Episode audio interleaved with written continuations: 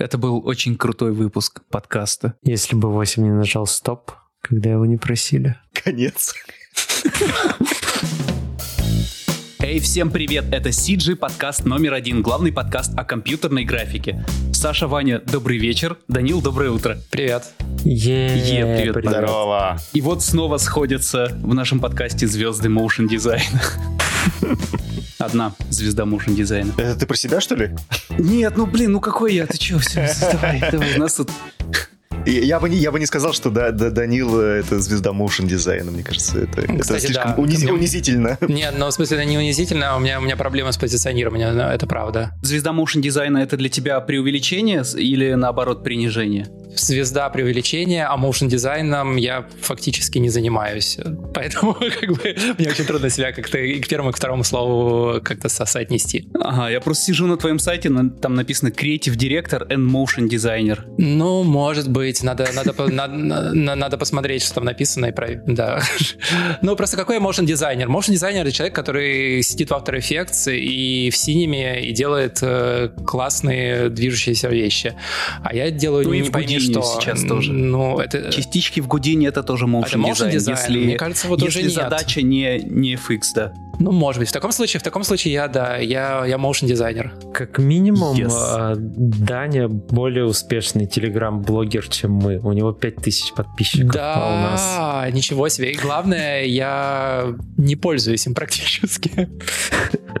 Это, знаешь, на самом деле это просто был момент, когда все заводили каналы, и я завел, и тогда не всем было не на кого подписываться, конкуренции не было, и ко мне, меня даже в Медузе, по-моему, дали ссылку, я не знаю почему. И тогда люди набежали, и с тех пор, по-моему, они только отписываются после всего, что ну, каждый раз, когда я что-нибудь пощу, у меня становится меньше людей, а не больше. Вот, потому что они все зашли по ошибке, я полагаю. И, кстати, классная штука с, с телеграм-каналом. Я сначала думал, что у меня много идей, а потом через где-то недели три я понял, что идей у меня не так много, которыми я готов делиться. Очень быстро все превращается в «а вот посмотрите, я ссылку увидел». И когда ты делаешь это третий раз, понимаешь, что на самом деле тебе писать нечего, а ссылки, ну, это глупо постить. Так ты завел свой телеграм-канал и думал, что постоянно туда что-то будешь постить? То есть это как, как и в редейке делать, только какие-то какого-то другого плана? Блог, персональный да, что-то, ну, в смысле, тебе же кажется, что у тебя куча идей, что ты можешь поделиться с миром, что-то рассказать, а потом очень быстро оказывается, что идей у тебя не так много. Либо ты считаешь, что они неинтересны, и ты каждый день с чем-то работаешь интересным, и для тебя это обыденность. А ну, может быть. Ну, блин, ну, ребят, ну вот что, вот э, кому-то будет в Телеграме интересно читать, как я еще, еще один день просидел там над э, каким-то сетапом в Гудине, серьезно. Ну, это в Телеграме не, неудобно будет, мне кажется. Не знаю.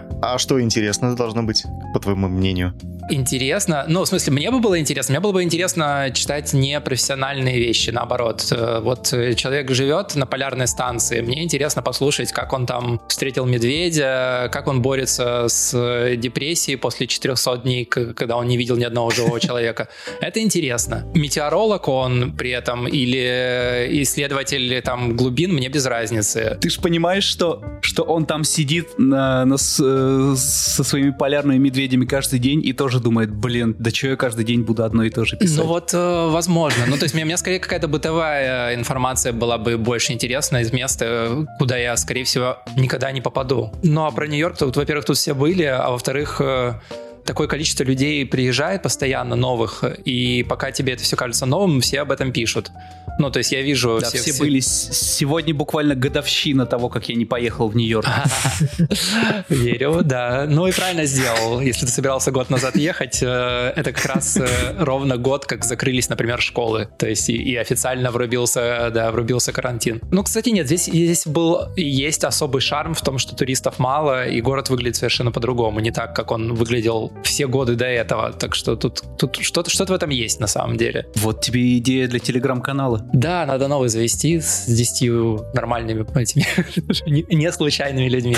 Давай, для тех, кто нас слушает и уже знает, э, что ждать от твоего телеграм-канала, а не так, что кто-то посоветовал ссылку, а потом отписались, потому что не соответствовал ожиданиям. Вот у нас под этим постом на Патреоне есть ссылка на твой телеграм и на твой сайт. На твой новый телеграм-канал. Да, сверх, сверх новый, который, который я вот сейчас прямо в прямом эфире буду заводить. А вообще так и не скажешь. Я просто зашел на твой сайт, и как будто бы ты наоборот умеешь структурировать информацию всю, какие-то в блоговой подаче ее какой-то вести. У тебя сайт идеальный сайт для человека, вообще э, такой roadmap для того, кто хочет заниматься графикой и куда-то уехать. Ну, может быть, не знаю, мне, мне изнутри не видно. Вот мои работы, вот мои интервью, вот мои персональные проекты, вот мои проекты ну, для клиентов. правильно, правильно, но надо, надо же, я фрилансер, мне теперь надо себя продавать, э, иначе что ничего не произойдет. Я недавно, кстати, у меня смешная штука, я оживлял там один проект э, какого-то 12 по-моему, или 13 года, и, естественно, у меня нигде не сохранилось э, исходников, кроме древнего винта. И на этом же винте оказалось собраны портфолио мое с 99 по-моему, 98 -го года до там где-то 2007 когда я начал уже все более активно делать. И там, так, конечно... А сколько тебе лет сейчас? Сейчас мне 41. Ага. Да, в ноябре будет 42. А может сейчас 40... Короче, больше 40, меньше 42.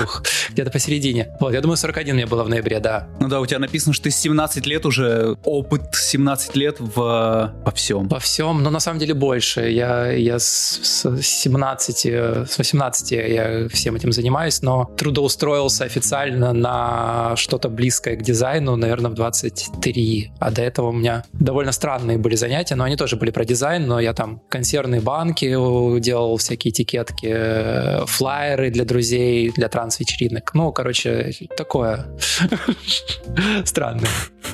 А в 20, по-моему, или в 20, да, в 22, по-моему, у меня появилась первая э, официальная работа. Такая именно работа-работа. Вот, наверное, я от этого и считаю. Вот 17 лет получается. Блин, ну кайфово. А ты откуда изначально? Из Москвы, из Ой, из... какая Москва? Вы что, ребят? Я, я из Украины. У меня украинское гражданство. Я а. родился вообще в Донецке. Прожил я там 6 месяцев первой своей шикарной жизни. Потом меня родители увезли в Крым, где я дожил до пяти с половиной. Потом мы уехали в Таджикистан, где я дожил до 12 или до 11 области. Ох. Вот, из Таджикистана я вернулся э, обратно в Крым, в Симферополь, там доучился в школе, потом поехал в Севастополь учиться, потом вернулся в Симферополь, еще поучился, второе образование получил там, и после этого уже уехал в Москву. Мне было на тот момент 26 лет, когда я в Москву переехал. Тебя с родителями Ох. просто так мотало, или, или ты сам уже в какой-то момент понял, что надо туда, надо сюда? У меня просто папа гидротехник, э, ну, на тот момент был, и где плотину строили, туда он ехал, то есть э, вот поэтому О, я оказался романтика. Да, поэтому я оказался сначала в, в Крыму, а потом... А до этого они жили в Сибири, а до этого они жили на Дальнем Востоке, то есть они, они тоже много где пожили до того, как я родился. Я просто э, последний, третий, младший. Там еще у меня есть э, брат и сестра старшие, которые не, не, не в Донецке родились. Вот канал бы гидротехника я бы почитал в Телеграме. Ну, на самом том, деле, должно быть. Э, плотины. В этом отношении хороший Reddit на самом деле, потому что там люди с настолько разным бэкграундом. Да. Там вот да, это круто. Это, круто. Это, это, это веселее, чем Telegram. Только он мертвый, почти мертвый по поводу VFX всего. Ты заходишь и там обсуждает какую-то древнюю хуйню. Да, с этим... Не, ну там Почему есть так? бойки VFX как раз, как это subreddit, где они сплетничают, да, кто, где кого уволили, где кого закрыли, кто куда да, ушел. Да, да, это часть активная. Деньги. А вот по части самих там эффектов там как-то, да, глухо. Да, и сколько ты в Москве протусовался? В Москве прожил, прожил то ли 7, то ли 8 лет лет. Я приехал туда, это, это очень смешно было, потому что я приехал, я думал, что я буду учиться, ну, то есть у меня было постоянное ощущение, что я не нашел того самого супер крутого вуза, в который все идут, и, и те вузы, которые я заканчивал, были не такие классные, вот, крымские. И я все хотел поучиться у настоящих учителей. И я думал, а что... ты на что... кого учился? А, у меня первое образование было программистское, информационной системы, а второе — графический дизайн. Но так как это был провинциальный вуз, э, я не чувствовал, что я прямо чем что-то прямо... Ну, там, там, было, там были свои плюсы, потому что его сделали выпускники Харьковской художественной академии, которая на самом деле крутая. И они нам вбивали то, что вбивали им. А это композиция, живопись, рисунок, вот эти все академические штуки, там, цветоведение. Это... Ну, самая база. Да, а ты да, хотел да. прям диплом, да, получить? То есть... Ну, я доучился, я доучился до бакалавра. А как же диплом не важен? Главное там самому поднабраться знаний. Когда я поступил в этот вуз, во второй, да, в дизайнерский, я, во-первых, не знал, насколько он хороший, во-вторых, я никогда, у меня не было никакого доступа на тот момент. Это был какой-то 90, нет, подожди, 2002, наверное, год это был. То есть в интернете не было так много всего, как сейчас на тот момент. В интернете вообще никогда ничего не было. Был ли? Не было интернета, то есть там было какое-то там эти зачатки ководства, там были какие-то еще какие-то сайты, которые я просто выкачивал целиком на дискеты и, и читал захлеб всю эту информацию, потому что выбора особо не было. И поэтому то, что я там первые, первые два года, мне было супер интересно, а потом я понял, что я уже как-то перерос, а глупо как-то на середине бросать. И я до, до бакалавра, до, до четвертого года доучился. Но я параллельно, то есть я ходил очно, да, я первую половину дня ходил, все это делал, а с двух часов ехал на работу и работал в рекламном агентстве, делал всякую полиграфию разную, рекламные кампании и все такое прочее. То есть у меня уже было такое э, боевое обучение. Не, не то, что я в первом вузе рос, э, бездельничал, да, потому что я вроде как у меня хорошо все было с, с программированием, поэтому я на 3, на 4 все сдавал и, и, и, и бездельничал, и писал свои какие-то вещи в основном, которые не нужны были в ВУЗе. А во втором я уже так все серьезно. Я уже был взрослым, мне был 21 год. Вау. Да, то есть э, это было другое. Ну, смешно. И поэтому, да, я, я приехал в Москву и думал, что я заработаю денег и пойду учиться в британку. Где-то года полтора прошло, денег я заработал, в британку меня позвали с мастер-классами, и я понял, что, наверное, нет смысла учиться вместе, где тебя, куда тебя зовут с мастер-классами.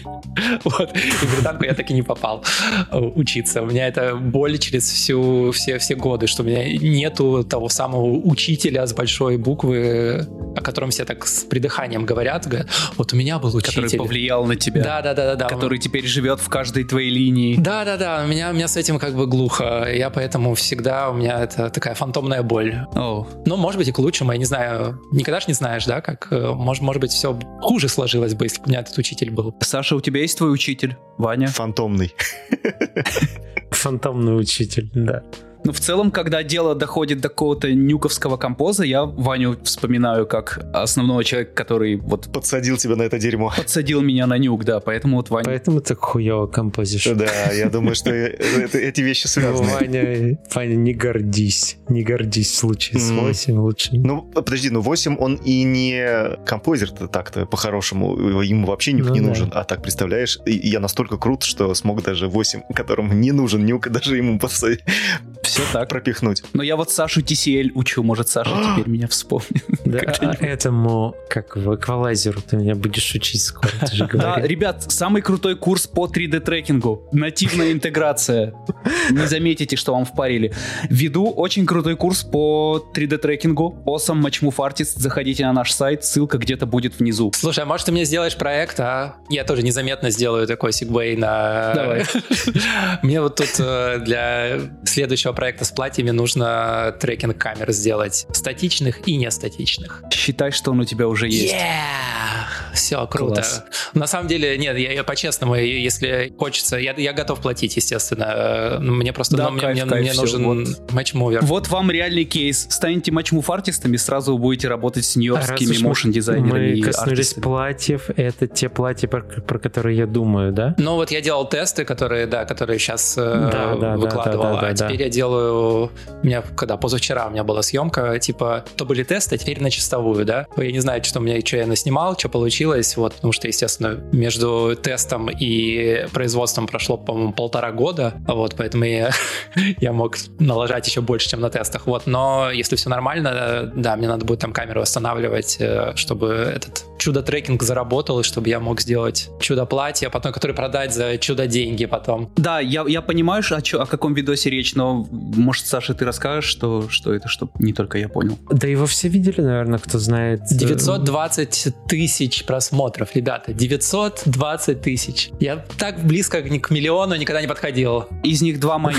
признаю. И 895 э, тысяч ботов, я думаю, твиттерных. Это называется F31, я не знаю, почему. F31, да, это, это просто порядковый номер. У этого нет никакого глубокого смысла. Это просто порядковый номер. Первые 30 провалились. Это тесты э, симуляции одежды, как я понимаю. Давайте я расскажу. Давайте, я, я в теме. Я делал, я в теме. Это правильнее будет. Кому как не мне.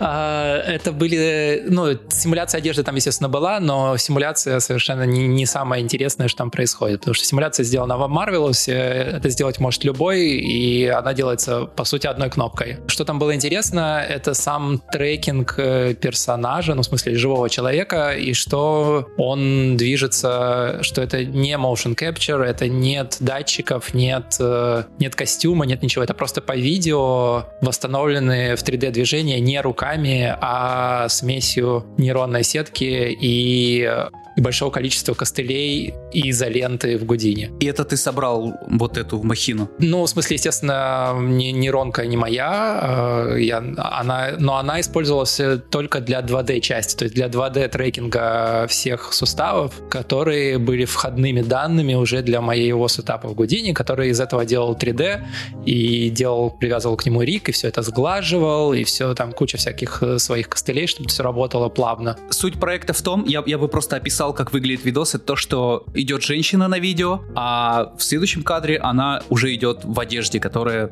ну, э, сделана на компьютере. Да. Так, подожди, Дань, зачем тогда тебе 8 с его недотехнологиями прошлого века? Потому что, чтобы из 2D перейти в 3D, мне нужно знать э, очень-очень точное положение каждой камеры, потому что снимается это все не с одной камеры, а с трех, чтобы потом из, э, когда ты оттрекал камеру, ты знаешь, где она в пространстве, и у тебя есть то, что она видит в 2D, да, в пространстве кадра, ты можешь это проецировать со всех камер в, в объем, там, воксел, интеграция, бла-бла-бла, вся эта фига там математическая, которая тебе позволяет, э, по сути, сделать, ну, вы знаете же, да, что такое триангуляция, да, когда ты по силе сигнала с трех точек можешь определить его положение. Тут то же самое, только в 3D и для большого количества частей тела. Поэтому положение камеры тебе нужно знать. К сожалению, это не, не, не с одной камерой работает. То есть э, остальные остальные две используются как витнесы, получается? Да, да, да, витнес. И, ну, третья тоже как бы используется, по сути, как витнес, но ты еще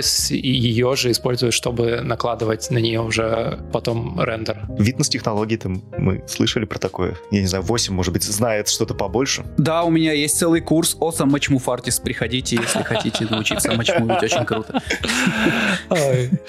Ну, вот такие дела, да. Вот, вот такой проект, вот я его снял, сейчас собираюсь. Как, как ты его задумал? Ты такой, блин, возьму чьи-то библиотеки, посмотрю, как это работает, или как это. То есть обычно это все равно нужно сломать какую-то стену, чтобы, о, скачаю программу э, просто для графики и буду делать, для чего она предназначена. А ты начал вообще же скачаю нейронку, ну ничего себе. Но для меня это нормальное состояние, потому что, смотрите, если вы хотите делать что-то новое, вам рано или поздно придется, ну то есть э, что сейчас считается новым, ну, если не сейчас, а когда ты начинаешь, да, вот вышла новая версия Гудини, в нем появились новые тулзы на полочке. У всех, вот сейчас вышел 18.5, у всех появились взрывы, потому что их стало делать просто, и теперь все стали взрыв-артистами. Вот, это, это что происходит.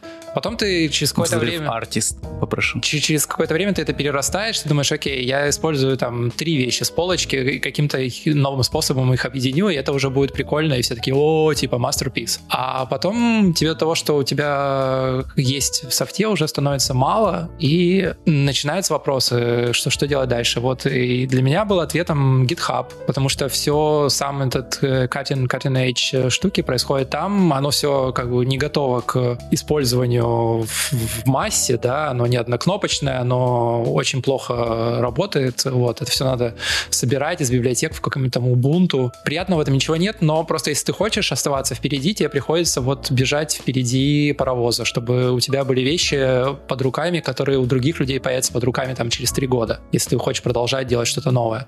А мне любопытно, поэтому я, да, я пришел в, в эти все штуки, вот. Ну и опять же эти нейронки взялись э, конкретно на этом проекте не, не от хорошей жизни, то есть если бы у меня было готовое решение, которое мне бы оттрекало человека хорошо, то оно было бы уже у всех. Э, я бы, ну в смысле, я бы это сделал, естественно, да. То есть было, была альтернатива просто отдать на аутсорс там куда-нибудь в Индию, чтобы они мне просто взяли и по кадрам сделали ротомейшн. Что, в принципе, ну, так уже сколько лет это все делается. То есть все, что мы видим в фильмах, естественно, это так. Но это было бы не весело. Поэтому я себе усложнил ну, вот жизнь. скоро у Kintools выходит релиз, где с боди-трекером, по-моему. Ну, дай бог, чтобы он хорошо работал. Я тогда на все это забью и буду пользоваться. Не-не, он не такой, как у тебя, там все руками надо будет. И, опять же, если бы, если бы это все работало нормально, я бы взял готовую гитхабовую вещь, потому что там получилось гораздо все все смешнее, потому что я нашел, как бы я начал все это э, ковырять, смотреть, как какой трекинг работает, нашел в какой-то момент э, русских ребят из Samsung лаборатории московской, которые выложили, оно прям выглядело супер круто, да, а у них прям все гладко и без дрожания, такой трекер любо-дорого посмотреть. И я такой типа, о, чуваки, давайте вместе сделаем. Они говорят, мы заняты. Я говорю, ну ладно, окей, а исходники? Они говорят, исходники будут там через месяц. Окей, как бы я жду, проходит там полгода, они их выкладывают, естественно.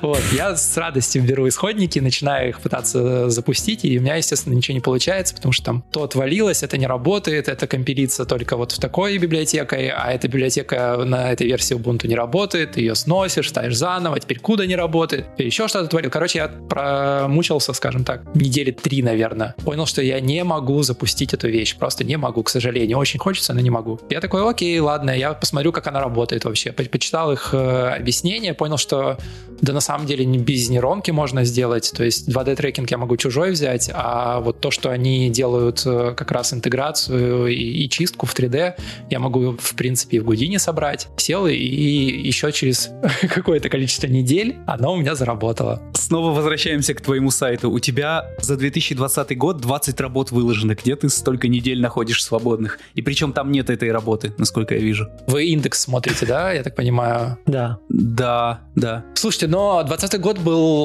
необычным годом, как, как и у всех, да. И я его провел дома. Вот оно и заметно, потому что предыдущие года у тебя там по 13 работ. Удивительно, фрилансер провел дома. Понятно почему. Потому что не было отпуска, во-первых, ни одного, ни второго, ни третьего. То есть не было никаких каникул у меня. Вот я сидел Подожди, дома какие, и делал... Какие три отпуска ты о чем? О, слушайте, а на самом деле э, это, это хорошая тема. Фриланс оказался не таким адом, как его рисуют. Ну, по крайней мере, я, я не готов сейчас э, рекомендовать это всем, но конкретно в моем случае я стучу по дереву. Все стало гораздо лучше, когда я ушел на фриланс. До этого у меня было 5 лет работы здесь э, на полтайме. Все честно, у меня были положены мои 15 выходных дней в году, и это много, на самом деле. Я, я очень в неудобную ситуацию попал, потому что я в какой-то момент начал с, на каком-то из обедов с кем-то из своих этих соратников, с кем вместе работал, говорить о том, что да блин, как-то это все жестко, вот всего там три недели отпуска, он, у меня две недели. Я такой, а, окей, извини. вот. А ты кем где работал, что, что решил уйти? Пять лет? Я был... Э, меня взяли как VFX-артист э, в начале, э, и потом я дорос до арт-директора и креативного директора на каком-то количестве проектов, при этом оставаясь VFX-артистом, естественно. То есть я миксовал, и, и это была такая сквозная шутка в студии, потому что меня на каждом созвоне с клиентами представлял продюсер по-разному. Типа, а это Данил, а он у нас отвечает за VFX там, через э, два часа новый созвон. А, вот э, у нас э, на связи Данил, это наш арт-директор, он там то-то.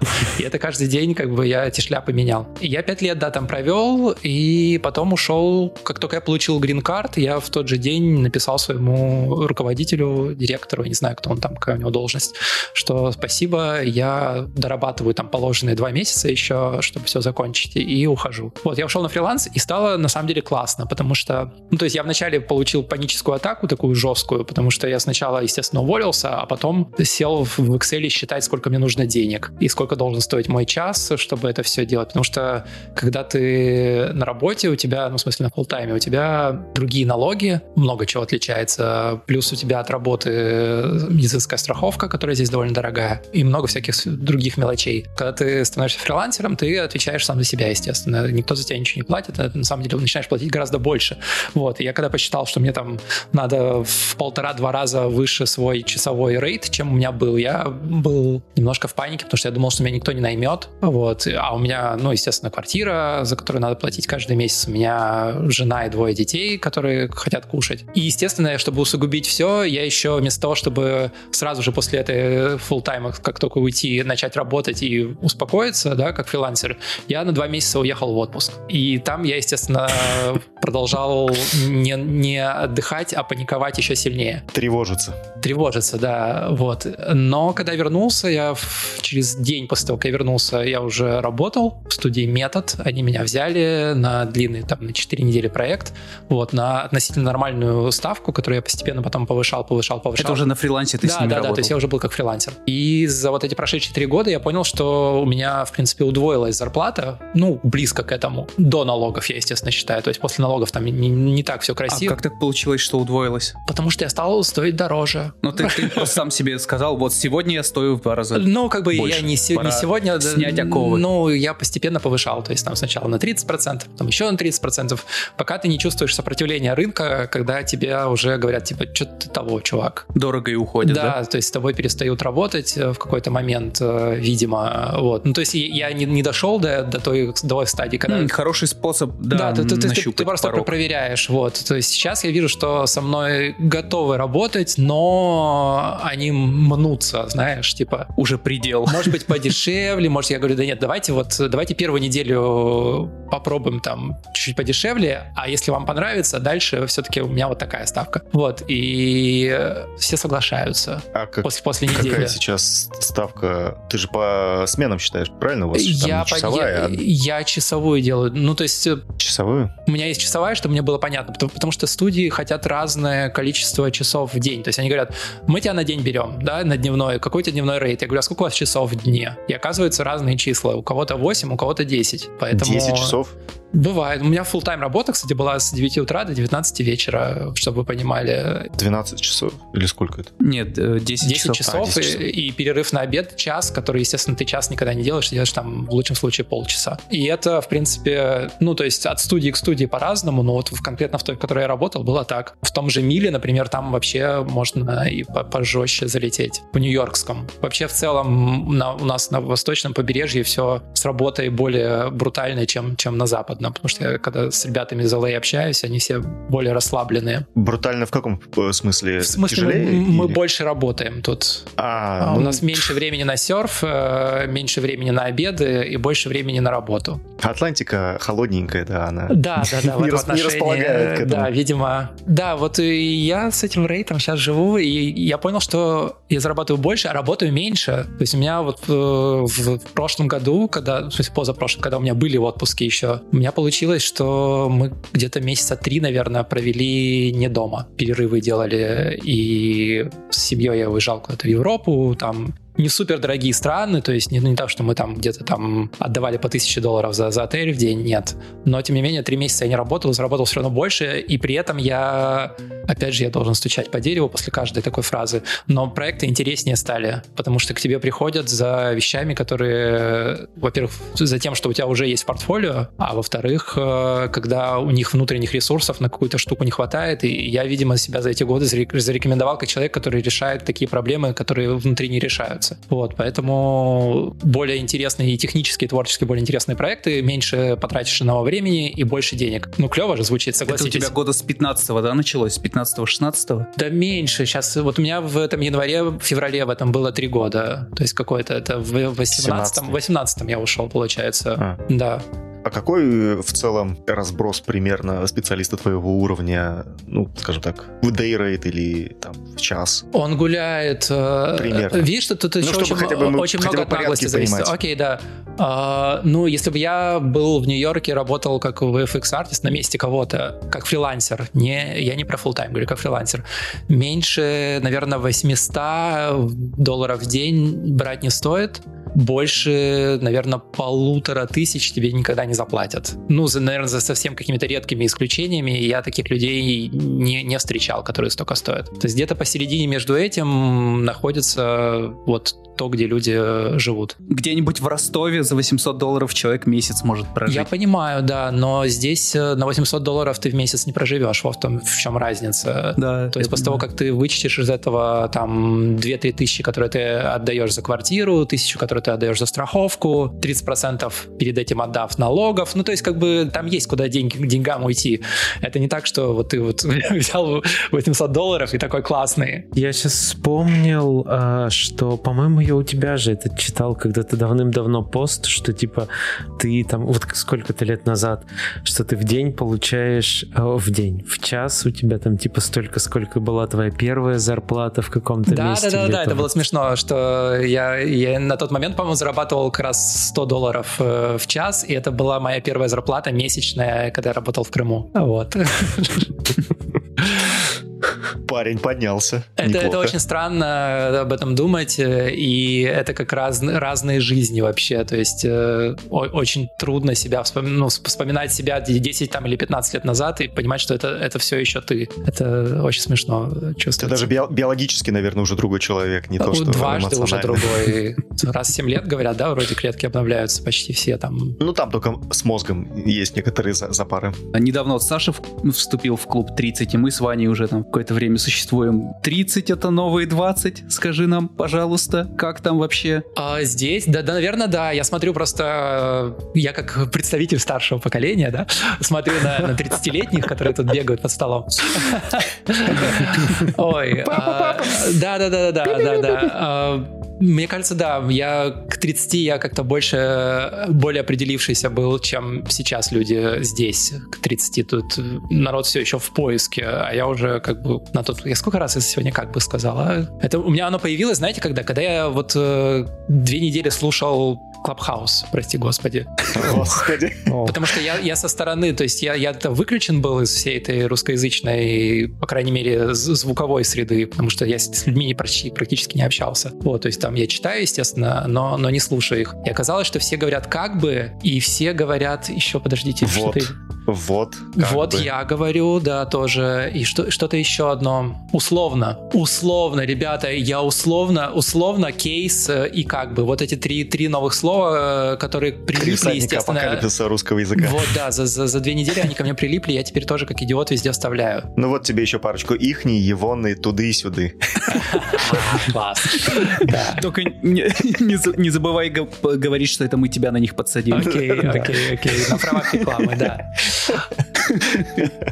Так, а, возвращаясь к вопросу а, фриланса, мы, по-моему, до этого обсуждали что-то другое по поводу отпуска. Ну, у меня было бы много времени в 20-м, мы вот э, с этого приехали, что в 19-м у меня было мало времени, а в 20-м у меня я сидел, и к этому еще добавилось, что у меня первые несколько месяцев не было, ну, как, было мало, точнее, коммерческой работы, потому что, да, был карантин, все, все были на изжоге, никто не понимал, что происходит, клиенты все поставили на холд, вот, и все прямо замерло. Но, однако, работы стало больше. Ну, сейчас ее много, или, или вообще стало много летом, то есть все, что, видимо, не сделали весной, начали делать летом, и у меня где-то с июня кончилось свободное время полностью. И если сравнивать с теми двумя годами до карантина, карантинными, когда я уже был на фрилансе. У меня, в принципе, январь-февраль были довольно спокойные, ну, то есть мало было всего происходило. Здесь я 4 января начал работать, и к сегодняшнему дню у меня, по-моему, 3 или 4 дня пустых было. Ну, обычно есть как бы дырки между проектами, да, то есть у тебя один закончился, второй еще не начался, ты там что-то свое поделал,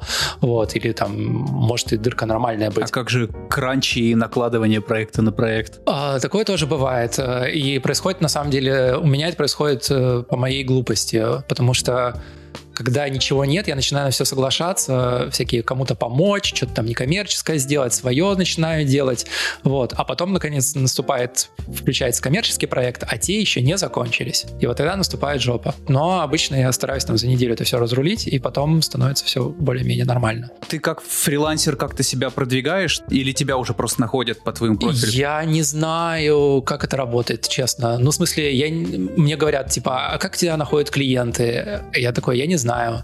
А ты их не спрашиваешь, что Но ли? ты сам себя а такой, никому типа, не предлагаешь, я... у тебя нет там, что ты пишешь в какую-то студию, привет, студия, я вот такой-то. Но мой максимум это раз в году разослать э, рил. Если я в этом году рил сделал, вот в этом году я не сделал рил, например. Вот, э, я где-нибудь там в январе-феврале про себя напоминаю, что типа, о, привет, чуваки, как у вас, чё, как, вот я э, новые вещи собрал, буду рад с вами сотрудничать. Ну, что-то такое, какая-нибудь глупость, две строчки. А знаете, кто еще в этом году рил не сделал? Тысячи их, тысячи этих людей, я думаю. У нас, у нас целый год просто с Ваней уже мем, что он в январе прошлого года должен был собрать рил свой. Да, Но я не знаю, кто-то смотрит или нет. Мне кажется, сейчас гораздо лучше тебя какой-нибудь Инстаграм продает, потому что все там сидят, да, даже не Behance, а вот Инстаграм, мне кажется, самая ходовая штука, потому что все пиар-директора, креативные директора все равно там, и если так звезды сойдутся, что человеку нужен кто-то, и он вчера тебя видел, и ты вот выложил как раз этот проект, и все совпало, тебя могут позвать в какое-то рандомное место. Ну и плюс работает еще старые, естественно, связи, они постепенно нарастают, и люди еще к тому же имеют тенденцию перепрыгивать из студии в студию, то есть если ты там поработал с продюсером в одном месте, через э, полгода он может оказаться в другом, и если с тобой хорошо было, он тебя позовет в новое место, где ты познакомишься еще с большим количеством людей, которые тебя могут еще в большее количество мест звать. Вот, то есть со временем это все налипает, и я успел поработать уже, по-моему, не со всеми, но с большим количеством больших студий. Если я начну перечислять, это будет просто какой-то неймдропинг непрерывный. Ну, а мы не торопимся. Ну, ну, то есть баг, сайоп, метод, фреймстор, Imaginary Forces, э, и это из такого первого эшелона, да, плюс еще, собственно, Apple, поменьше всякие, там, York, Carbon, дальше я не, дальше я не вспомню. Но вот есть же разница между тем, тебя зовут технической какой-то единицей или творческой единицей? С одной стороны, да. Ну, в смысле, меня как креативного директора э, редко зовут. Э, обычно у них, ну, креативных директоров, слава богу, хватает внутри студии. И один директор может вести 3-4 проекта, а больше в студиях, на самом деле, параллельно обычно-то и не идет. Поэтому на креативной части зовут редко. Это только с конечными клиентами, которых у меня не так много, когда тебя пришли и говорят, нам нужен ролик, да, то есть пол полностью. Но фишка в том, что все равно свободы довольно много. Да, я наоборот спросить, был ли у тебя опыт работы именно таким техническим, а вот выполнение технических задач хорошо поставленных? Ремесленником имеется в виду. Да, я много этого делала на самом деле. Ну, это все работы частично ремесло, правильно? Не, нельзя же сказать, что, типа, когда тебе сказали делать стайл-фреймы, там, я не знаю, с какой-то там надувной одеждой, что это только творчество. Тебе все равно надо этот велум, чтобы заработал, чтобы симуляция заработала, чтобы это все клево выглядело, чтобы ты мог это директить как-то, а не просто дефолтные штуки с полки сделать. То есть э, все равно ремесло никуда не девается. Просто бывают проекты, где баланс в сторону больше как бы творческих вещей, а бывают менее творческих. То есть, ну, бывает совсем прямо вот ремесло-ремесло, но обычно на эти вещи могут нанять э, людей подешевле, поэтому я туда не попадаю. То есть э, у меня были проекты, вот я не знаю, там такого-то заставки э, для сериала, который в Apple вот сейчас на Apple TV вышел. Там надо было какую-то, ну, совсем мульт сделать, какой-то дым, который там вокруг главных героев завихряется, и, и все все, реально. Вот. И у них были, видимо, какие-то Apple большие деньги, они взяли меня. Хотя э, никакого рационального причины для этого не было. По крайней мере, они поняли, что с тобой не будет никаких проблем. Ну, да, просто... на, на самом деле, как, как фрилансер, твоя стоимость частично в предсказуемости, потому что не только в профессиональных как качествах, да, что ты не создаешь проблем, ты слушаешь, ты не пропадаешь, ты все вот, ну, как бы ведешь себя как профессионал. И часть твоей стоимости в этом на самом деле и придут скорее к менее проблемному и менее талантливому, чем проблемному талантливому. И как раз часто бывает так, что это ты себе ставишь сверхзадачу на своей вот короткой дистанции, на своем отрезке работы, э, который тебе дали, что вот, я должен здесь себя полностью показать, а тебе просто нужна обычная работа вовремя. Ну да. Сделай да, мне такое. обычно. Так приходит. Но все равно что-то приходишь, ты такой, да, я это сейчас очень круто сделаю. Не, но просто с, с Houdini как раз можно закопаться так, что никто тебя там не найдет в, твоем сетапе. Ты погрязнешь куда-то на такое дно, за, за, можно завалиться. Вот, хотя можно было все сделать проще. Поэтому надо очень понимать, что ты делаешь, который это у тебя с опытом приходит, да, то есть э, не пытаться сделать каждый раз микроскоп, когда тебе гвоздь надо забить. И с людьми точно так же работать, э, чтобы они, ну, как бы понимали, что ж, очень четко надо человеку, когда ставишь задачу, объяснить, э, что нам не нужно универсальное решение с кастомным, я не знаю, солером дыма, который только ты сейчас придумал, и который тебе надо полгода просто делать. Нам нужен просто дым. Вот, ну, как бы условно, да, я не условно, господи. А, к примеру, к примеру, дым. Счетчик уже тикает. Да, да я, он, он зашкаливает, я чувствую. Ихний его дым. Ты же, я как понимаю, все-таки больше на коротких метрах каких-то, на, на коротких дистанциях. То есть не кино, а Не кино. больше вот как раз а, реклама, клипы и вот это все. Как так получилось, что Гудини, ведь это не самый дружественный софт для таких pipeline ов? Почему именно Гудини? Во-первых, э, у меня было, мне было проще, потому что у меня первое образование, как я говорил, программистское, я не парюсь. То есть, если писать код, я, я его пишу. У меня часть, часть проблемы снялась просто по факту того, что я готов был. И пришел я не сразу, я, я сначала пользовался Softimage ем. Это такой умер, умерший уже софт, э, но у него была классная фишка, там была нодовая среда внутри. То есть, по сути, это было очень близко к обычному 3D-пакету, не, не так далеко, как Гудини, да, то есть он, он не весь из нод, там, там все обычные объекты, ты все с этим делаешь, как, как в синеме, там, Максе. Но там была еще часть, которую ты мог к этим объектам прилепить, которая вот как раз нодовые э, процедурные штуки. И я на это подсел, мне очень нравилось, э, как это все как-то классно работало, понятно, для меня мне было супер удобно. Меня, собственно, взяли на первую работу здесь именно потому, что я эти штуки мог делать, потому что, э, как я потом узнал в студию, которая меня приняла на full тайм у них ушел человек, который занимался визуальными эффектами, им нужен был новый, и им, в принципе, было без разницы, будет это Maya или Houdini у них вообще не рассматривалось, вот, или Soft Image, вот, и поэтому я, когда пришел такой, типа, «А я вот Soft Image делаю, они меня взяли. И когда Autodesk этот софт закрыл, не сразу, но в какой-то момент было, когда они просто сказали, что через два года поддержки не будет больше, новых версий не будет, а для меня это означало, что студии перестанут э, покупать лицензии, я перестану быть труд- трудоустроен. И я на тот момент уже что-то в Гудине пробовал делать, потому что я понял, что вот эти вот ноды, которые мне нравятся в SoftImage, на самом деле Гудини весь из этих нод. Если мне нравится это, то, наверное, там мне тоже будет нравиться. Но мне тоже было супер сложно вначале. А когда ты первый раз залез в Гудини, и когда ты понял, что, ну, вот, наверное, уже что-то могу, могу брать работу? Я скажу сейчас, это было где-то на, на третий год, наверное, моей работы в студии. Это какой год, наверное, 15-й. Я думаю, да, это в 15 году было. И я очень четко помню первый проект, когда я понял, что я могу вот эту конкретно эту вещь я могу сделать э, в Гудине. Нам надо было для шрифтов каких-то, для как, ну, объекты, да, шрифтовые, они должны были а, облеплены быть такими блесками геометрическими маленькими квадратиками, которые отражают во все цвета стороны. И я понял, что я могу сделать софт имидже, а могу сделать в Гудине. И я такой, а вот сейчас я и сделаю. Это меня, у конкретно был первый, первый проект, который, где я его на коммерческом проекте первый раз использовал. Потом я долго прыгал между софт имиджем и, ну, как все, да, у тебя есть основной пакет, в котором ты работаешь, и Гудини, в котором ты делаешь быстро, Да, да. а есть э, быстро и хорошо, а есть второй, который ты учишь, в котором ты делаешь медленно и плохо. Да, вот у меня точно так же было. И я так прыгал-прыгал примерно, наверное, год туда-сюда. А потом в какой-то момент я понял, что вот я сейчас э, собираюсь из Гудини это все экспортировать и, и затянуть обратно в SoftImage. Я понимаю, что на самом деле, если я сейчас не буду этого делать, я все то же самое, что там собирался сделать, сделаю тут, в Гудини в смысле, и при этом не потрачу время, и головной боли у меня не будет с экспортом. Я такой, ну окей, видимо, пора. И с тех пор я ничего, кроме этого Гудини, и не видел в своей жизни.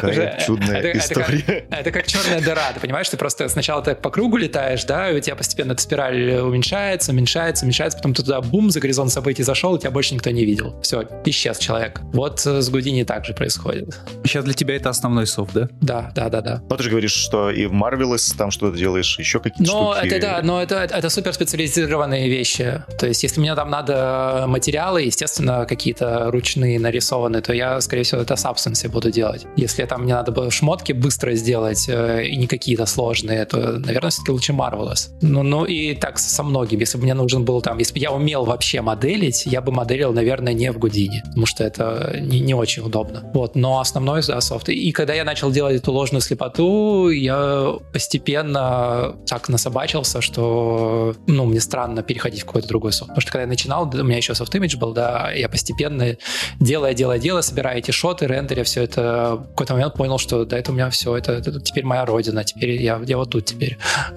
Перед тем, как говорить про ложную слепоту, это отдельный блок, про который мы поговорим, я хотел спросить про работу в Apple. Ты же был в самом... Кампусе? Да, как там? Расскажи. Во-первых, я не работал в Бублике, давайте с этого начнем. То есть вот этот вот, который красивое это здание. Ну, хотя бы подходил к нему. Я был внутри, трогал да, мне, мне сделали экскурсию. Это похоже на, на церковь денег, я бы сказал. То есть там... Кто там пастырь? А, он уже уволился. Один, один умер, а другой уволился. Вот. А, там просто видно, что это все продумано и сделано, и на каждую часть потрачено очень много ресурсов, которые в конце концов, ну да, пере, пере, переводятся в деньги. Потому что когда ты видишь там какие-нибудь 8-метровые цельные стеклянные пластины, которые разъезжаются и которые привезли сделанные из Европы, потому что только там делают такого размера вещи, которые под правильным углом кривизны сделаны, чтобы они стали вот в эти вот э, выпиленные из титана пазы, ты понимаешь, что это просто деньги, деньги, деньги. Ну, то есть здание стоило 5 миллиардов, да, представьте себе, на 5 миллиардов ну, много чего можно построить. Они построили бублик. Я работал просто в другом месте, motion design отдел сидит э, в, на самом деле, так же качественно сделанном нам здании, но меньше. Оно меньше по размеру, и оно в другой части. Маленький Да, бублик. но в другой части города. Оно все равно выглядит как, как летающая тарелка. И я просто, когда ты к нему подходишь, ты такое ощущение, что ты в архвиз попал. Потому что вот эти все аккуратные в нужных местах деревца, идеальные дорожки, люди с ноутбуками сидящие, которые как будто из клипарта туда вставлены. То есть оно, оно выглядит вообще как, э, как не настоящее. И внутри точно такое же ощущение. Также бесконтактных теней и все такое херовенькое. Да, а оно все какое-то какое-то такое. А Ваня подкаст в туалете пишет. Ну вот у всех своя, своя жизнь. А почему, подожди, Тим Кук уволился? Или не, не, я, я, я про Айва и, и Джобса. Потому что это было детище их, ихне, ихнее, да? Ихнее, я правильно? Да, ихнее, да-да-да. Вот, вот, это ихнее, ихнее детище. Вот, э, это, это смешно. Но там, там, там на самом деле супер круто поработать, супер интересно, совершенно другой опыт. Э, а ты Сережу Олейникова не знаешь случайно? Сережа Олейникова, я с ним... Да, он, он вроде там он же сейчас, сейчас работает. Он на тот момент был в CGF, и я к нему ездил в гости в Лос-Анджелес.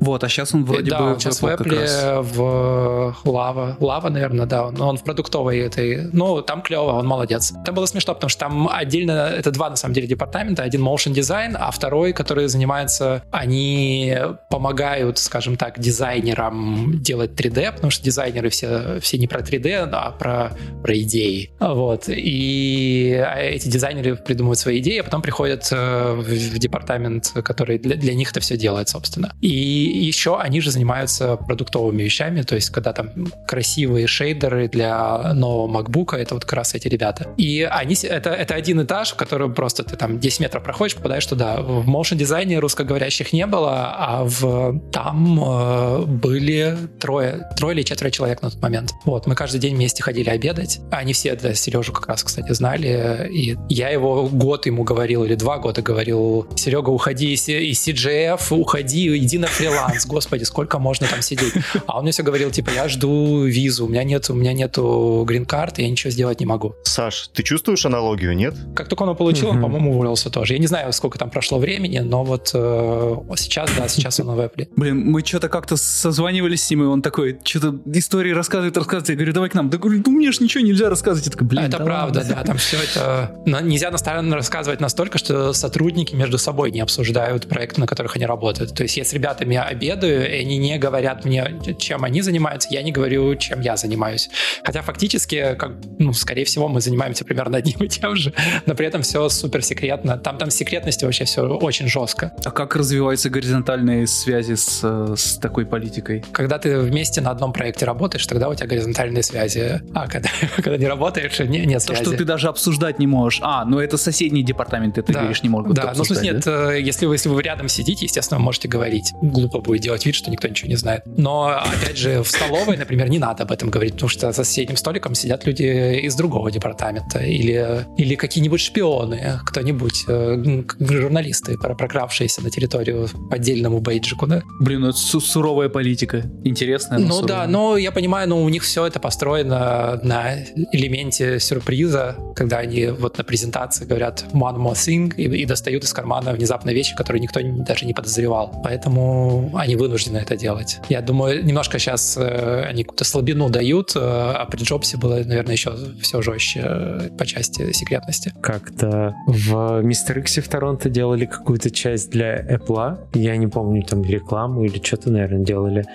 И люди, которые это делали, у них были отдельные пропуска в офисе, в отдельные комнаты, и туда кроме них никто не да, мог заходить. я вот я, я, я в баке попал на такой проект, это было вообще комично, потому что они тогда только там несколько месяцев как переехали в новое здание в Industrial City тут, в Нью-Йорке, в Бруклин они уехали, они были на Манхэттене, переехали в Бруклин, и у них был проект э, для суббренда наушников, э, для Beats они делали, и меня позвали на этот проект, и я прихожу, прихожу в студию, ресепшн, все, здравствуйте, и, собственно, это последний раз, когда я был в студии. После этого мне дают бейджи, говорят, мы тебя проводим, и меня ведут в другое здание, за три как бы двери, где надо этим бейджиком, которые только ими можно открыть, и там за занавеской потерянное помещение, занавеской, потому что э, там есть какой-то там кулер с кофе, там может приходить тетя, поэтому туда она не, не может видеть то, чем ты занимаешься. И ты вот ты сидишь в этом непонятном месте и делаешь э, какие-то странные моушен-тесты. И в, в следующий раз в студию баг я попал, ну, в смысле, в конце, после трех недель работы, когда я пришел бейджик вернуть на ресепшн. Так я с баком поработал. Можно вернуть практику закрытых городов. К этому все идет, да. Весь город да, отселяется, да, да. закрывается, да. В Купертино все к этому, видимо, идет. У них свои спортзалы, например, у них свои столовые, у них свой транспорт, э, в который ты не можешь попасть без бейджика. Причем транспорт есть городской, а есть междугородний. То есть это да, это такое довольно закрыто. И это не только Apple. Э, я, у Google и Facebook э, та, та же самая история. Это клево, это интересно. У нас я такое только помню историю из трехмера, да, Костя Иллюстратов рассказывал, когда да. э, они проходили сертификацию и отдельную комнату там закрывали для работы над проектом. В методе, например, когда ты работаешь над кино какие-то связанные с кинопроектами, там марвеловские какие-нибудь очередные вещи, это тоже, это тоже отдельная комната, в которой отдельный пропуск. Как будто бы я в России всего одну вот такую историю знаю, которую вот услышал из трехмера, а остальных... Притяжение это все-таки не Avengers, видимо, все-таки разница есть какая-то, я не знаю.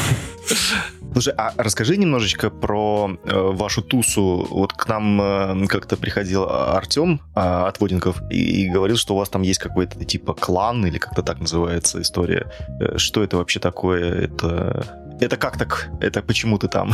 Очень интересно. Я, я, я, видимо, не включен. Я, может быть, у Артема есть клан, э, в который, в который он входит. И я вообще очень мало знаю 3D-дизайнеров из э, Нью-Йорка. У меня все, скорее, больше просто про дизайн, про интерактив. А из прямо 3D-дизайнеров, наверное, кроме Артема-то я никого и не знаю, если уж на то пошло. Не-не-не, он там говорил про какой-то фестиваль. Э... А, ну, так нет, это просто фестиваль был. Там много спикеров было разных. Меня позвали, я участвовал, да это, но это никакого отношения к какой-то закрытой тусовке не имеет. Просто я с Наташей познакомил, которая Bang Education ведет. Я с ней познакомился на OFFF, давал ей интервью там, когда мы в Барселоне были, а, и сейчас она позвала. А клан — это вот московская дизайн-команда, создает проекты для брендов и медиа, я читаю. А, они делали хороший доклад там. Ну, там много других людей делало доклады, и я, в частности, тоже. Там никакой закрытости в этом нету. На самом деле, если говорить о закрытых э, дизайн-комьюнити, меня, меня недавно написали есть, оказалось, что есть э, такая движуха Гудини артистов из Нью-Йорка, про которую естественно, за 8 лет ни разу не слышал, которые вместе собрались, и у них есть какой-то там... Первое правило. Э, нет, они говорят об этом, но да, но они типа стараются, они обсуждают цены и стараются держать ценовую эту штуку, чтобы не, про, не прогибаться. А, да, да, общак, общак они держат, да. Люди не общак. Вот, я них не слышал совершенно случайно, абсолютно. У меня на каком-то проекте я работал с парнем, который на тот момент в э, Португалии это был. Но он до этого работал в Нью-Йорке, сейчас он уехал к, к себе. То есть есть какое-то теневое объединение, Да, да, да, он говорит, старается... типа, после, когда проект закончился, он говорит, давай с тобой созвонимся, надо кое-что обсудить. Я такой, О, ну давай. Он говорит, слушай, прости за нескромный вопрос, сколько ты за проект брал? Я говорю, ну вот столько и столько. Он говорит, а, ну типа нормально, потому что типа и рассказывает историю, что у нас вот есть такая штука, в которой я состою, в которой мы Масоны, типа... масоны. Да, да, да, я говорю, у вас как бы рукопожатие, как вы друг друга узнаете это, как это все работает, когда ты приходишь и там типа подмигнул другому фрилансеру, чтобы он понимал, Нос что, что, что ты тоже, ты тоже как бы в теме. Но вот оказалось, что есть такая штука, но они берут э, меньше, чем я, поэтому я не вступил. Пока что, пока что, но предложение открыто. Видимо, когда у меня дела станут плохи, я к ним приползу. Может, тебе просто нужно более, более успешный клуб найти гудинщиков? Или свой карт артели организовать. Это, это как пословица, да? Если ты, если ты самый умный в комнате, значит, ты не в той комнате. Вот э, да. это, это оно, видимо, да. Видимо, пора свою делать. Это ты сейчас про Клабхаус, видать, да? Нет, про CG подкаст, Ваня. Да, про CG подкаст. Это хорошая шутка. Это хорошая. Господи. Ну все смотри, у тебя на сайте есть раздел с разными наградами и всем прочим. Это когда э, работы, в которой ты участвовал, получали какие-то... Там самое, самое смешное, что там нету, во-первых, там нету 14 призов и номинаций, которые мы на, на ложной слепоте набрали, и я все да, никак вот не могу собраться. Я, я и хотел узнать, потому что это, опять же, еще раз подчеркну, твой сайт, э, для тех, кто не видел, э, очень хороший вообще пример для человека, который хочет получить творческую визу и куда-то свалить. Это правда. У меня на самом деле вы думаете, у меня были эти штуки, когда я получал визу? У меня их не было. В смысле, я не озадачивался собирать награды. Я первый раз полез в все эти фестивали, в которых я участвовал в Москве, и не понимал, зачем. А, я полез их собирать, когда стал делать О1, когда мне сказал адвокат. Так, а что у тебя с прессой, что у тебя с номинациями? Давай-ка принеси мне список. Я такой, оу, ну ладно. К задним числом я понял, что, оказывается, от фестивалей была польза. Пока я был в Москве, я думал, нафиг мы это все делаем, кому это ярмарка тщеславия, нафиг это надо. Ну, ну взял ты что-то, и что? Кто-то у тебя лучше станут работы, что ли. А оказалось, что вот для визы пригодилось. И второй, если вы посмотрите, смотрите, тут очень как раз характерно. А, заканчиваются прессы и награды на New York Flow и Urban Walks, которые я сделал ровно в тот момент, когда я подавался на Green Card. После того, как я Green Card получил, я, естественно, список перестал обновлять, и последние три года никаких э, призов и номинаций у меня тут нет, потому что я опять в, в лень упал. То есть это у тебя история только под визу была, но она так и выглядит. Да, вот, но мне на самом деле, наверное, надо обновить, э, вот надо собраться силами, добавить там какое-то количество строчек свежих, чтобы это не выглядело так, что я в 2015 впал в кому и с тех пор ничего не получал. Ну, вот у тебя там есть CG Event 2020. Да, это вот, вот, вот толки, видишь, то, толк я добавляю. Везде написано, что это на русском, очень смешно. Но это полезная штука, на самом деле, э, держать это вот, э, да, если вы собираетесь на визу, например, подаваться, чтобы у вас все было готово, чтобы вы потом не тратили недели, как тратил я, собирая это все, когда у тебя... Нас, да, вот насколько сложно было какие-то старые награды найти, публикации? Плохо, плохо с этим было, да. Я, я гуглил на самом деле. То есть какое-то количество вещей у меня было, а какое-то... И самое главное, что ссылки-то умирают. То есть, скорее всего, сейчас, если я начну прокликивать то, что тут э, как ссылки дано,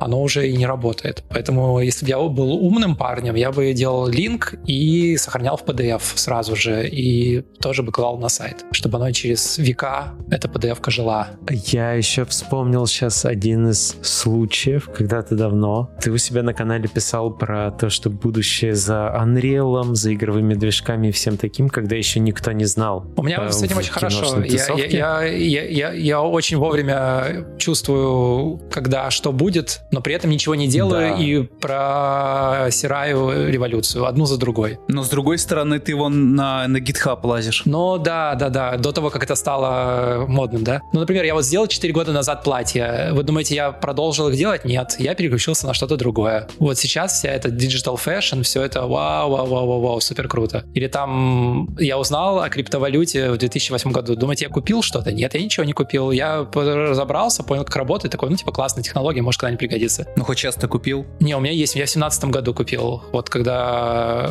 все разгонялось первый раз, до, до, до того, как все обвалилось, э, я, я что-то понакупал и не продал. И правильно сделал. Все выросло примерно в 8 раз по сравнению с тем, что было на сейчас момент. Но пока не people. Ой, нет, нет, нет. И, и, и, это, и эту штуку я тоже, как э, водится, просрал, да. Почему просрал? У меня, у, меня было, у меня была возможность, на самом деле, мы недавно обсуждали. Э, у меня знакомый здесь, с которым я последние два года общался, у которых ребенок, и он жил рядом с нами, в смысле, мы вместе на, на, на детскую площадку ходили, детей выгуливать. Он занимался как раз криптоартом, смертью арта и крипты, точнее. Не в том понимании, как сейчас NFT токены, а еще до того, как они там больших художников делили на части какие-то их работы, продавали через крипту. Ну, то есть, как бы интересные проекты были. И у меня все шансы были э, заинтересоваться и э, зарегистрироваться где-то там на тех платформах, на которые сейчас попасть даже нельзя. Вот, но я, естественно, я все это послушал, такой, типа, да, интересно, но ничего не сделал. Чуйка подводит. Ну, Ну, в смысле, как, она не подводит. Э, Unreal, Unreal действительно, чуйка работает, только я не вкладываю достаточно сил, чтобы... Мне, мне просто быстро перестает быть это интересным. То есть я трачу там какое-то там количество месяцев, разбираюсь, делаю хороший проект, в своем понимании хороший, и тему закрываю, перехожу на следующую новую вещь, э, а потом через три года это становится модным, и вот э, я смотрю, как я все просрал. Очередной Ну, раз. сейчас ты Unreal никак не используешь? А, нет, нет. Э, Если не считать использование мегасканов в своих работах, нет. Больше, больше Unreal я не использую. Ну, а этот же MetaHuman, хочешь потыкать? Все хотят потыкать MetaHuman.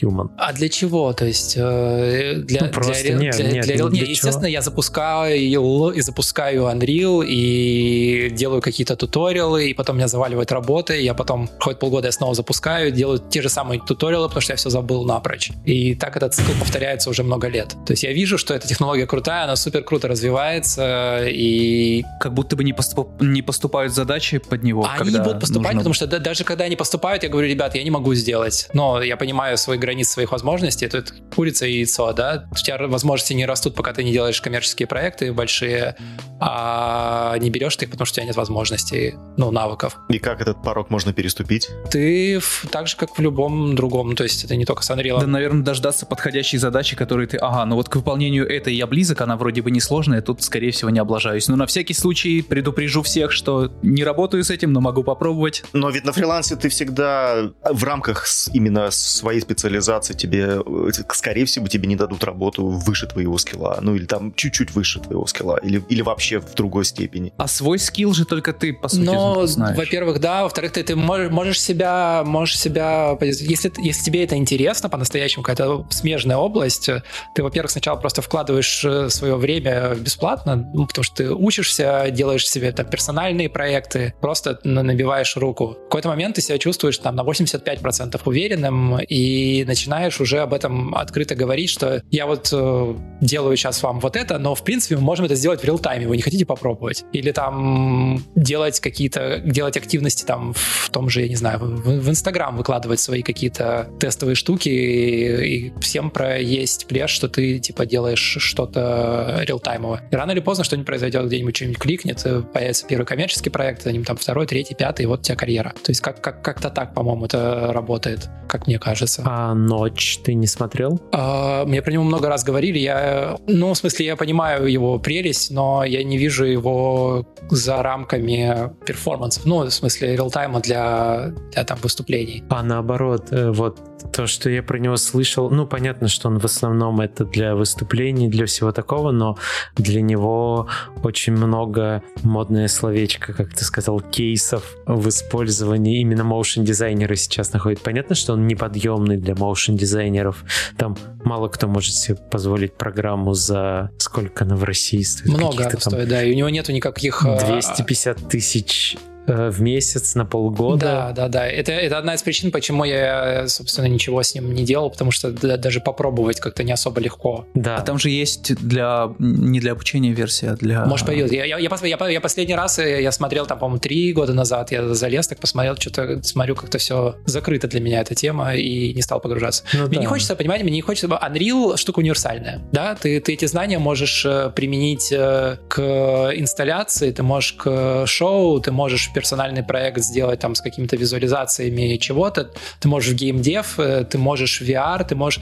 А ночь — это ты... Меня, по крайней мере, простите, я не хочу никого использовать или обижать, я не, не настолько в теме. У меня, мне показалось, по крайней мере, на тот момент, когда я ковырял, что это довольно узкая и закрытая штука, которая делает классные штуки за счет того, что она там супер оптимизирована, но при этом ты прямо вот э, очень такая четкая у тебя ограда, э, где вот сюда ходи, а сюда не ходи. Ну да, поэтому он у меня ощущение от него было как не универсального средства, и поэтому тратить ресурсы, если ты не занимаешься только этим профессионально, мне кажется странно. То есть Unreal в этом отношении гораздо, или там Unity, перспективнее, как, как, как вложение времени своего. Не, я спросил только потому, что его используют моушен дизайнеры часто для всяких там странных. Я таких не встречал пока. штук. Это больше для, для каких-то живых Я думаю, да, это ивентов. проекции, вот э, там, там это супер круто будет. Мы сможем об этом узнать в мае, когда у нас будет 4 человека, которые используют ночь подряд. О, супер, вот, я послушаю. Вот, мы все узнаем про ночь. Наверное, пришло время поговорить про ложную слепоту. Давай, мы достаточно, достаточно устали, чтобы, чтобы у меня не, не, не было никакого оптимизма в голосе уже. Да, умирающим голосом рассказывайте. да, да. Чтобы- Самый творческий проект твоей жизни. Наверное, не знаю. творческий проект. Ну, самый большой, наверное, Самый большой личный проект, персональный который проект, ты да, делал. это правда. Как ты к нему пришел? Зачем он тебе? Да нафиг он мне не нужен, да, по, ошиб- по ошибке пришел, да. Ну, нормально же. Ну, Apple, там, Яндекс, Samsung, да, зачем вот Но это? вот я это 50 раз рассказывал, могу повторить. Это, это случайность, по сути. То есть она, она не, оно не задумывалось как, э, как э, фильм, оно не задумывалось как проект на 4 года, естественно. Если бы я вначале э, о таком думал, я бы просто закрыл бы эту папочку, быстро удалил, вот, и никогда бы в ту сторону не смотрел. Мне книжка нравилась, вот э, хотелось что-то поделать, но я хотел сделать style frame ы с ребятами, с друзьями. А потом как-то все одно к другому прилипло, из style frame ов пошли тесты анимации, а из анимации пошел композ, а вот вроде уже 4 shot а есть, давайте еще 4 сделаем, будет короткометражка, какая-никакая. И вот так постепенно все это одно к другому прилипло, и получилось 4,5 минуты и 4 года. Блин, ты говоришь, что если бы сейчас знал, сколько это времени займет, то не делал бы. Скорее всего, ну, я бы испугался просто и, и не стал бы. Это же то, то, что движет в самом начале, то, что ты еще ни, ни хрена не знаешь, насколько это, сложно это- нет, это как раз возможно. это помогает. Начало очень помогает. э, Тут трик в том, чтобы сделать столько, чтобы тебе было жалко бросить. То есть я себя постоянно так э, обманываю на проектах.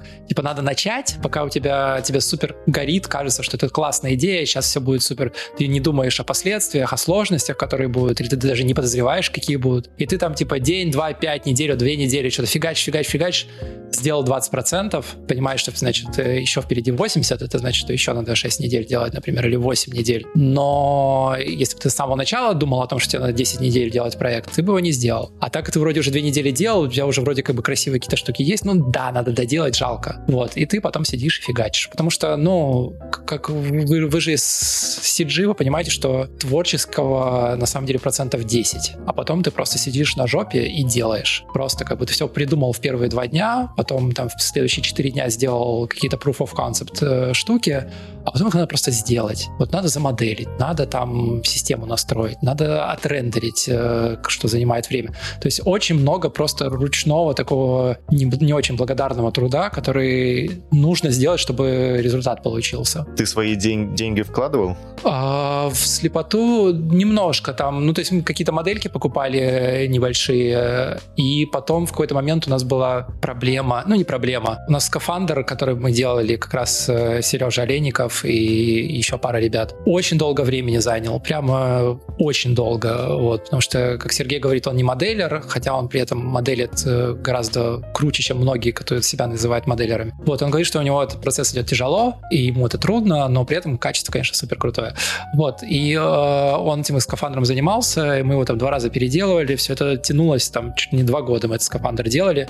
В какой-то момент я понял, что в фильме скафандра не будет, если будет так продолжаться, потому что у Сереги завал, он там его ночами работает, днями работает, выходными работает, то есть куда-то туда еще втулить э, эту штуку просто нереально. И я нанял э, моделера хорошего, который пожелал остаться анонимным по одному богу ведомым причинам, и заплатил ему там, по-моему, что-то там две тысячи, по-моему, я отдал. Вот, чтобы он просто взял Серегину модель и доделал ее. То есть он, он ничего не менял принципиально, он просто добавил детали, проработал все, чтобы оно все наконец собралось. Вот. И это было единственное такое крупное вложение денег. А, Вот. Но если просто посчитать, сколько я часов потратил, если бы я эти часы занимался... 2000 з- долларов? Извини. Да, да, да, да, да, да. Может, полторы, я уже не помню. Ну, там, М. там много работы было. Посмотрите на скафандр, зайдите, по- посмотрите. Это, это не за вечер делается. Это, это сложная работа, которая требует большого количества. Если бы я это делал здесь, то бы мне стоило бы, наверное, раз в 5-6 дороже. Это сложная работа, но вот судя по комментариям на Vimeo, это не физически корректно. Ага. А,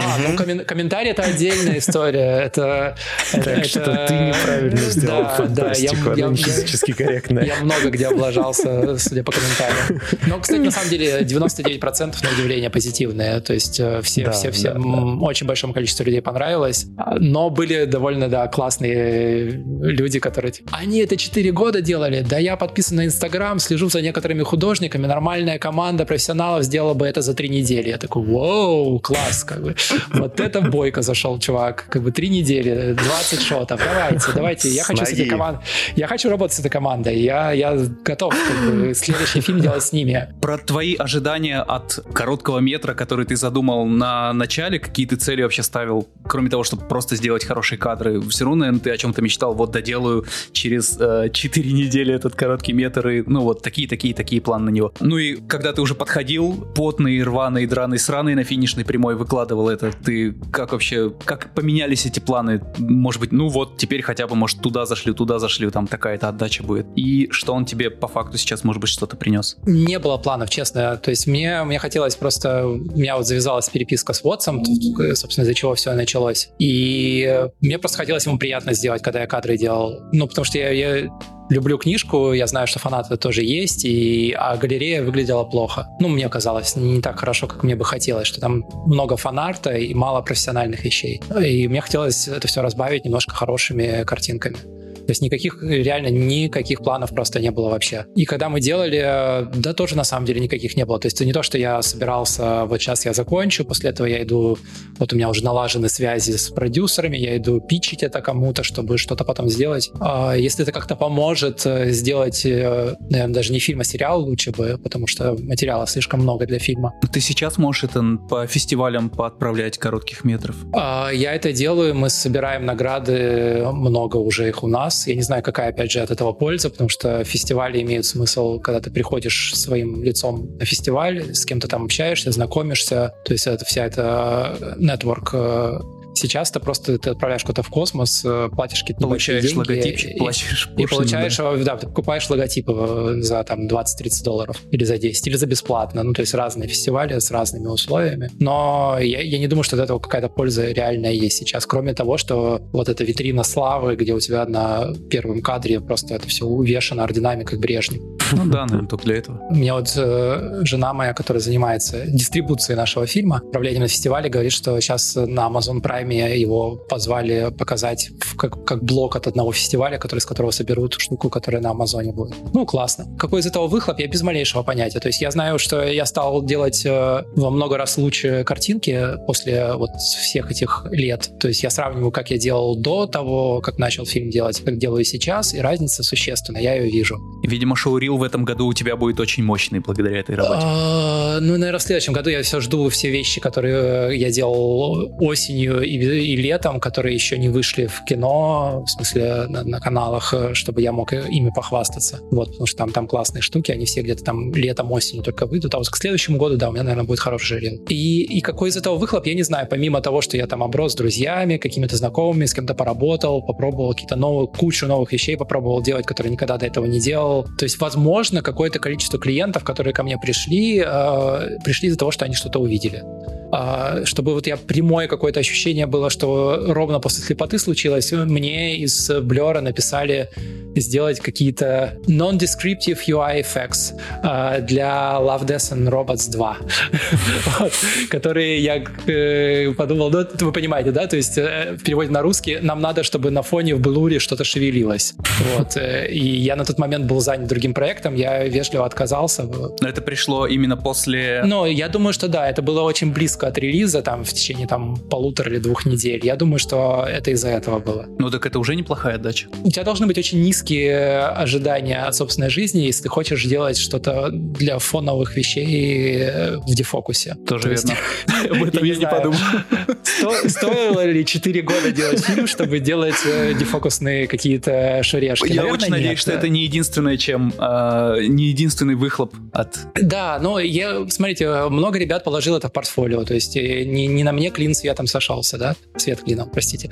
Кто-то, может быть, э, моделеры там одни, другие, кто-то на анимации, кто-то на композе, возможно, у них что-то выстрелило, то есть это не, не то, что я один человек, который делает проект, да, нас там 40 было, вот, включая, если звук включать, а, то есть, возможно, им что-то принесло. Может быть, с этими штуками никогда не понимаешь. Во-первых, ты не можешь отречить прямое, как оно действительно на что повлияло, а во-вторых, никогда не знаешь, когда что произойдет. То есть, может быть, через там два года внезапно вот станет популярным, э, к чему никаких посылок нет, потому что он слишком хорошие вещи пишет, чтобы стать массовым. Но, тем не менее, внезапно, и, я не знаю, Netflix решит э, экранизировать, и каким-нибудь образом эта штука, которую мы делали, пусть косвенно повлияет, я увижу наш скафандр в кино, и мне будет уже достаточно внутреннего ощущения, что, блин, ну мы вот, мы это сделали первыми. И, ну, ни, никогда не знаешь, что произойдет. У меня, у меня не, я просто так скажу, у меня не было никаких ожиданий, что меня позовут э, там режиссером или арт-директором, как только вот как мы сейчас выложим, и сразу же будет э, экранизация через два дня после того, как мы сделали релиз, и меня позовут в кресло там кого-нибудь. У меня этих ожиданий не было, потому что это не так работает. Следующий короткий метр будешь делать или, или к черту это все? А, сейчас у меня перерыв. Я хочу делать э, ультра короткий метр, 30 секунд, не больше. Я хочу делать маленькие проекты почаще, чем раз в 4 года. Ну, собственно, чем я и занялся. Вот с ноября я постоянно, каждые там два месяца у меня что-нибудь да, происходит. И э, если уж говорить э, про какой выхлоп, мне кажется, маленькие проекты больше выхлопа дают, чем один большой. Потому что сейчас, к сожалению, устроено все на своей светимости, хай- хайпоемкости, количестве постов в неделю, регулярности этого всего. И э, не работают вещи раз в 4 года никак вообще, даже близко. То есть в профессиональном комьюнити, возможно, да, но если нужно там 50 тысяч фолловеров, тебе надо просто каждые три дня или каждые два дня картиночку делать. Тогда у тебя все будет лучше. Да, как- и... как-то все к этому пришло. Хотя и группа Tool выстрелила со своим альбомом, который 13 лет. Но Tool, понимаешь, э, я не слышал альбом, я их слушал в юности последний раз, но если бы это был их первый альбом, я думаю, он бы не так был воспринят. Просто они до этого много всего офигенного сделали. Ну, экономика внимания, что сделаешь? Вот сейчас так устроено. Качество, количество важнее, чем, чем качество. Потом, может, по-другому будет, а может и нет, я не знаю. Ну, то есть глупо гадать. Но в целом я говорю, да, если, если тебе нужна слава, у меня такое ощущение, что это делается ровно, диаметрально противоположно тому, что делаю я. Просто вот надо смотреть, как смотреть, как, как делает Данила, и не делать так, и все у тебя будет в порядке в жизни. Спасибо тебе огромное, что, что ты забежал. Это вообще были потрясные полтора-два часа. Спасибо, я с удовольствием. Давайте через год э, встретимся и сравним. Да. Забились. Да, да. у нас, что, что, у что нас случилось? есть договор э, с Артемом. Мы должны с ним совместно сделать. Вот мы должны просто прийти вдвоем да, и это, это будет всякие awkward ситуации устраивать, когда он говорит одно, я говорю, это неправда, потом я говорю другое, он говорит, а это неправда. Это будет классно. Зачем тогда мы на этом празднике жизни? Мы будем просто слушать. Но мне надо просто как-то уравновесить. Смотрите, вас трое, а я один, да? Это нечестно. Нужно больше гостей. Так вот, мы через год договорились записаться с Артемом и что его рейд дневной к тому времени будет сколько там, Вань, мы говорили? 800, по-моему, или что-то 800, около того. там тысячу, больше тысячи мы договорились, что у него будет рейд. Э, давай какое-нибудь себе обещание будущему себе, и мы проверим, выполнишь ты его за год или нет. Ну, мне глупо рейд обещать. Не, не рейд, а, что, что угодно. У тебя и так уже в потолке он, так что нормально. Ну, бли, близко, мне кажется. Хотя, опять же, моя жена, которая мой менеджер, да, и, и коуч, и, и бизнес-коуч, в смысле. Говорит, что ты можешь зарабатывать больше. Да, да, именно так. Что я, я, я, все, я все делаю неправильно. Давайте я 500 тысяч заработаю через год. Давай, Давайте. давай. Хорошая, хорошая вещь. Э, по-моему, реалистичные планы мне просто начать покупать лотерейные билеты. Или также продолжать вкладываться в крипту. Да, да, да. Вот, по-моему, это два, два реалистичных варианта. Но я попробую сделать это своими профессиональными навыками. А чтобы и мы дожили до следующего года, ты можешь подписаться на наш Patreon. Там не нужно будет 500 тысяч. Сделаю, сделаю. Я, вас, я вам сделаю годовой бюджет на трекинге. Давайте лучше.